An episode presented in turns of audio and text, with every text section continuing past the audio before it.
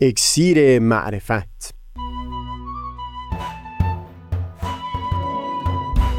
مروری بر مزامین کتاب ایقان این گفتار نقشی نو بر هم خوردن توازن. از تا همامه ازلی در شور و تغنیست گوش قلب را از سروش او بی بحر مکن. از تا همامه ازلی در شور و تغنیست گوش قلب را از سروش او بی بهره مکن. گوش قلب را از سروش او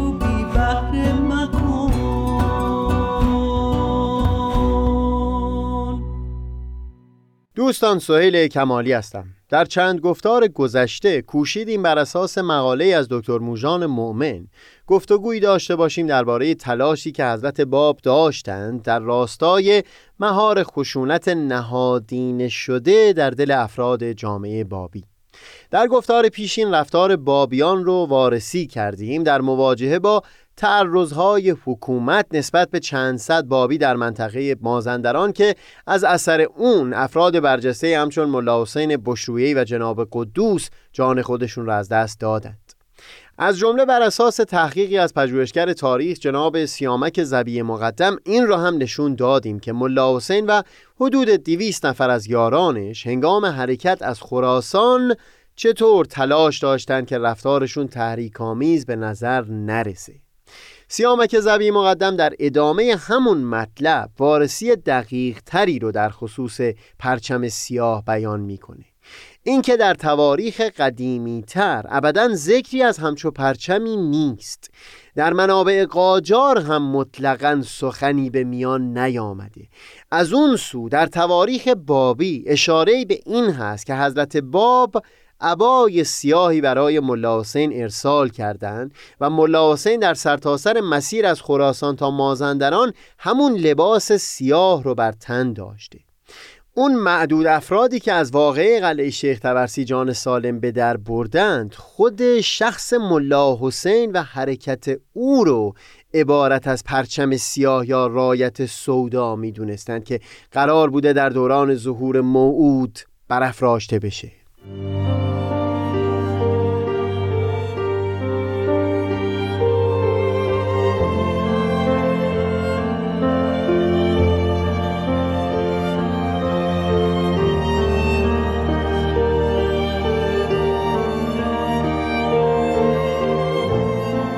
اینکه نفس حرکت ملا حسین و اصحاب ایشون از خراسان به منزله تحقق اون وعده بود درباره برافراشته شدن و حرکت بیرق سیاه.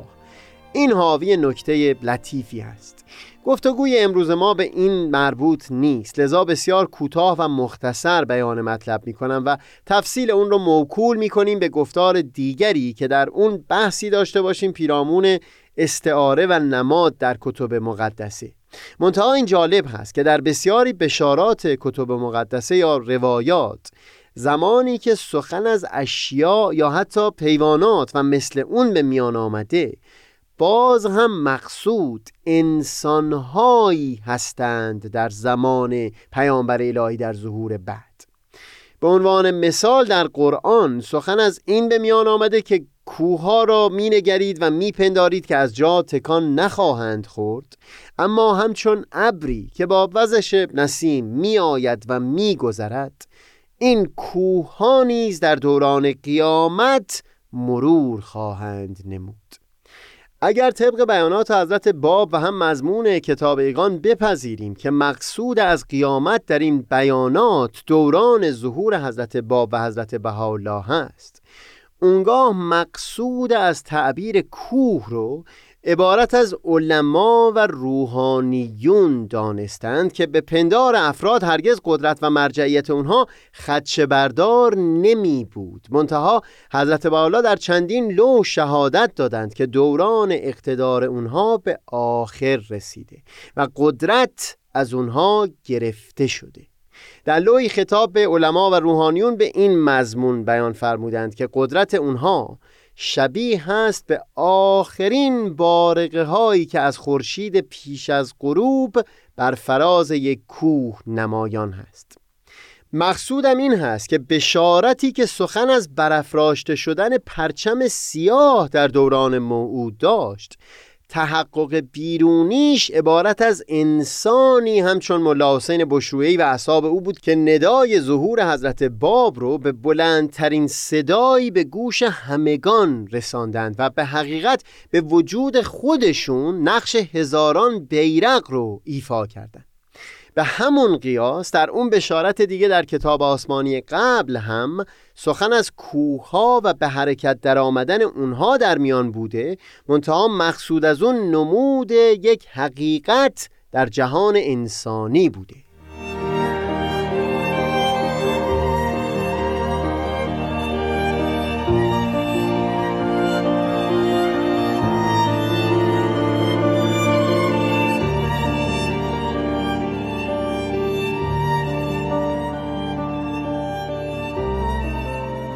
در دو گفتار پیشین پیرامون سه واقعه قلعه شیخ تبرسی نیریز و زنجان بیان مطلب کردیم و نشون دادیم که همونطور که حضرت باب هم کوشیده بودند رهبران بابی در هیچ یک از این سه واقعه آغازگر تهاجم نشدند و حتی زمانی که انتظار می‌رفت در حمایت از محاصره بابیان سر به تقیان بلند کنند چنین نکردند. درست ده روز بعد از اون که سید یحیی وحید دارابی و اصحابش در نیریز کشته شدند. به فرمان امیر کبیر و به فتوای چند تن از علما حضرت باب هم در تبریز تیرباران شدند.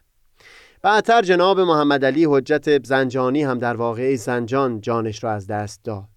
از میان بابیان برجسته یکی مثل طاهر قررت العین هم در منزل کلانتر در تهران در حصر خانگی به سر می برد و تماسی با سایر بابیان نمی‌تونست داشته باشه. نتیجه حاکم شدن آشفتگی و بینظمی بر جامعه بابی بود و اینکه جنبش بابی فاقد هر گونه رهبری واضح و مشخصی باشه. در این شرایط بود که بابیان خودشون تهاجمی را آغاز کردند که ثمره اون قتل عام بابیان در نقاط مختلف ایران به حکم حکومتی بود. از اونجا که این تنها باری بود که تا اون زمان بابیان آغازگر تهاجم شده باشند و هم از اونجا که دانستن احوال حضرت بحالا در زمان رخداد این واقعه کمکی خواهد کرد به فهم بهتر نقش کتابیگان در مهار خشونت بگذارید با تفصیل بیشتری این حرکت بابیان رو وارسی بکنیم.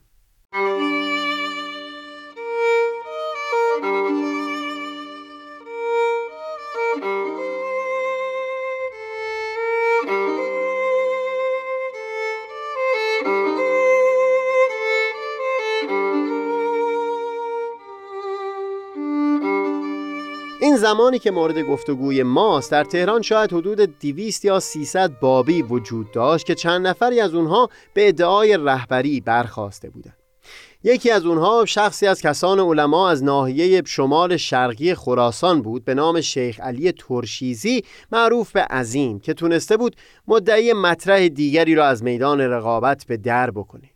شیخ علی عظیم در همون دوران زندگانی حضرت باب هم مقام بسیار والایی در میان بابیان داشت و حتی همین شخص بود که از سوی حضرت باب معمور شده بود ادعای موعود بودن اون حضرت رو به گوش سایر افراد در جامعه بابی برسونه. چندین تا از نامه هایی که شیخ علی از این برای رساندن این پیام به سایر بابیان نوشته در دسترس هست و حقیقتا آنچنان فساحت و هم اطمینانی در متن نامه های او دیده میشه که در دل خواننده تردیدی نسبت به پختگی و خردمندی صاحب اون نوشته ها باقی نمیمونه. مدعی دیگری در تهران برادر ناتنی کوچکتر حضرت بهاءالله میرزا یحیی نوری ملقب به ازل بود که در نامه که از حضرت باب خطاب به او در دست بود درجاتی از رهبری به او اعطا شده بود. منتها یحیی ازل در این زمان حدود 20 سال داشت و به خاطر همین سن کم موفقیت در رهبری برای او امکان پذیر نمی‌شد و در این زمان از بسیاری جهات تحت تأثیر نظریات شیخ علی عظیم قرار داشت.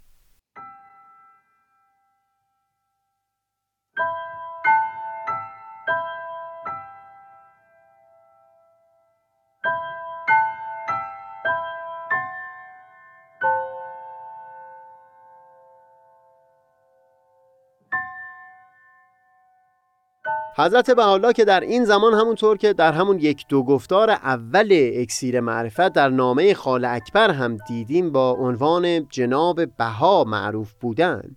هیچ گونه ادعای رسمی برای رهبری نداشت. منتها از بسیاری جهات سازمان دهنده گروه بابیان در تهران به حساب میمدند که فاقد رهبری مشخصی بود.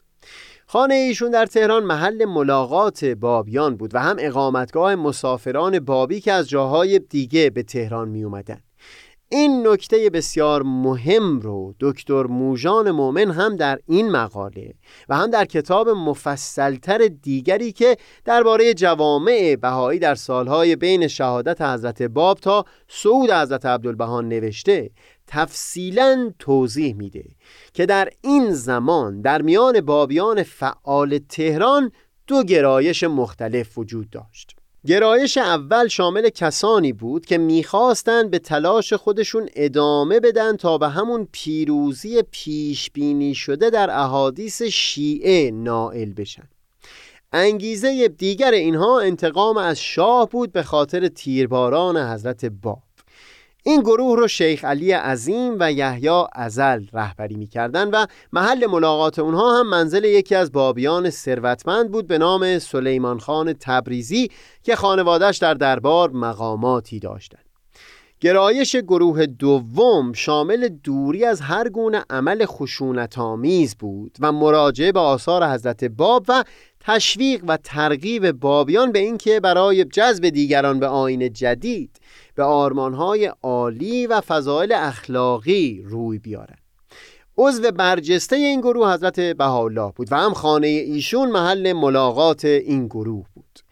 اینطور نبود که این دو گرایش مرز بسیار شفاف و مشخصی داشته باشند طوری که به عنوان مثال دو دستگی شدیدی در جامعه بابیان تهران پدید اومده باشه. برای همین هم احتمالا بسیاری از بابیان در جلسات هر دو گروه شرکت می‌کردند.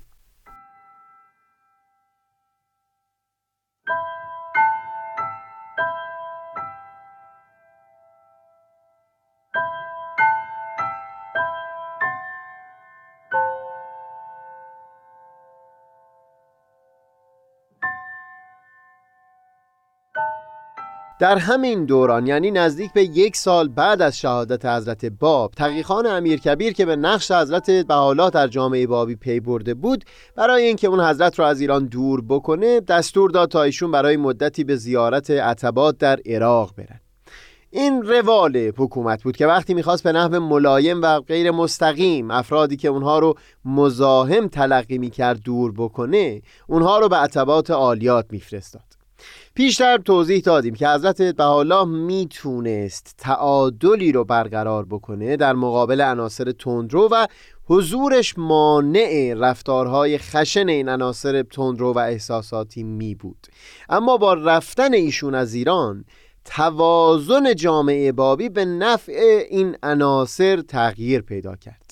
شیخ علی عظیم و یحیی ازل برای گرفتن انتقام خون حضرت باب نقشه هایی میریختند. از اون سو جوانی از اهالی آذربایجان به نام حسین جان میلانی که از طبقه علما هم نبود و تقریبا یک سال بود که به آین حضرت باب پیوسته بود وارد تهران شد. سلیمان خان تبریزی که پیشتر بیان کردیم منزلش محل گردهمایی گروه اول بود. به او علاقمند شد و از او دعوت کرد در خانه او ساکن بشه.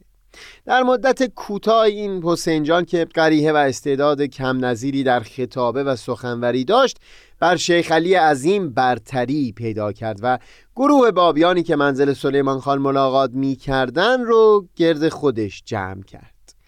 تحت رهبری حسین جان این گروه بیش از پیش در صدد طرح نقشه کشتن شاه بودند تا انتقام تیرباران حضرت باب و کشته شدن سایر بابیان رو بگیرند. Thank you.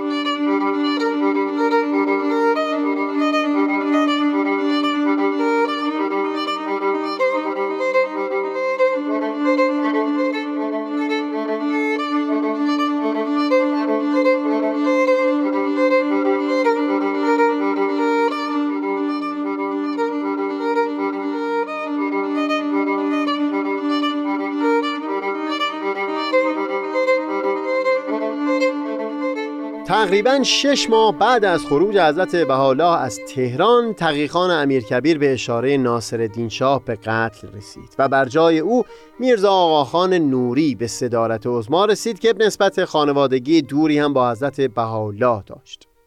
میرزا آقاخان به قصد اینکه به شاه ثابت بکنه که در کنترل مشکل بابیه توانمند هست. حضرت بهاءالله را از عراق به ایران بازگردوند و به محض ورود حضرت بهاءالله به تهران میرزا آقاخان ایشون رو به مدت یک ماه در منزل برادر خودش جا داد تا نشون بده که یکی از برجسته ترین اعضای نهضت بابی رو از نزدیک زیر نظر گرفته. این معناش این بود که حتی بعد از بازگشت حضرت بهاءالله به تهران هنوز هم به هیچ وجه امکان ارتباط ایشون با سایر افراد جامعه بابی نبود. اون یک ماه که به آخر رسید باز میرزا آقاخان نوری از حضرت بالا دعوت کرد که تابستان رو در املاک بیلاغی او در افچه لواسان سپری بکنن و همچنان برادر میرزا آقاخان میزبانی حضرت بهاءالله رو بر عهده داشت. اون زمانی که حضرت بهاءالله به محل جدید در افچه منتقل می شدند بین راه شیخ علی عظیم تونست اون حضرت رو ملاقات بکنه و درباره نقشه که در پیش رو بوده مطالبی بیان بکنه. حضرت بهاءالله به طور معکد او را از نقشه که در سر داشت برحذر داشتند و هشدار دادند که چنین عملی موجب بروز موج تازه ای از کشدار و سرکوب علیه بابیان خواهد شد. نمیشه با اطمینان سخن گفت اما شاید اگر رهبری بابیان تهران در این زمان بر عهده شیخ علی عظیم بود و نه حسین جان میلانی چه بسا که فاجعه تیراندازی به شاه رخ نمی‌داد. به خصوص اینکه کیفیت این تیراندازی به خوبی خبر از این می‌داد که شخص پخته و آگاهی مثل عظیم در طراحی اون نقشی نداشته. منتها بگذارید تفصیل ماجرا رو در گفتار بعدی دنبال بکنیم.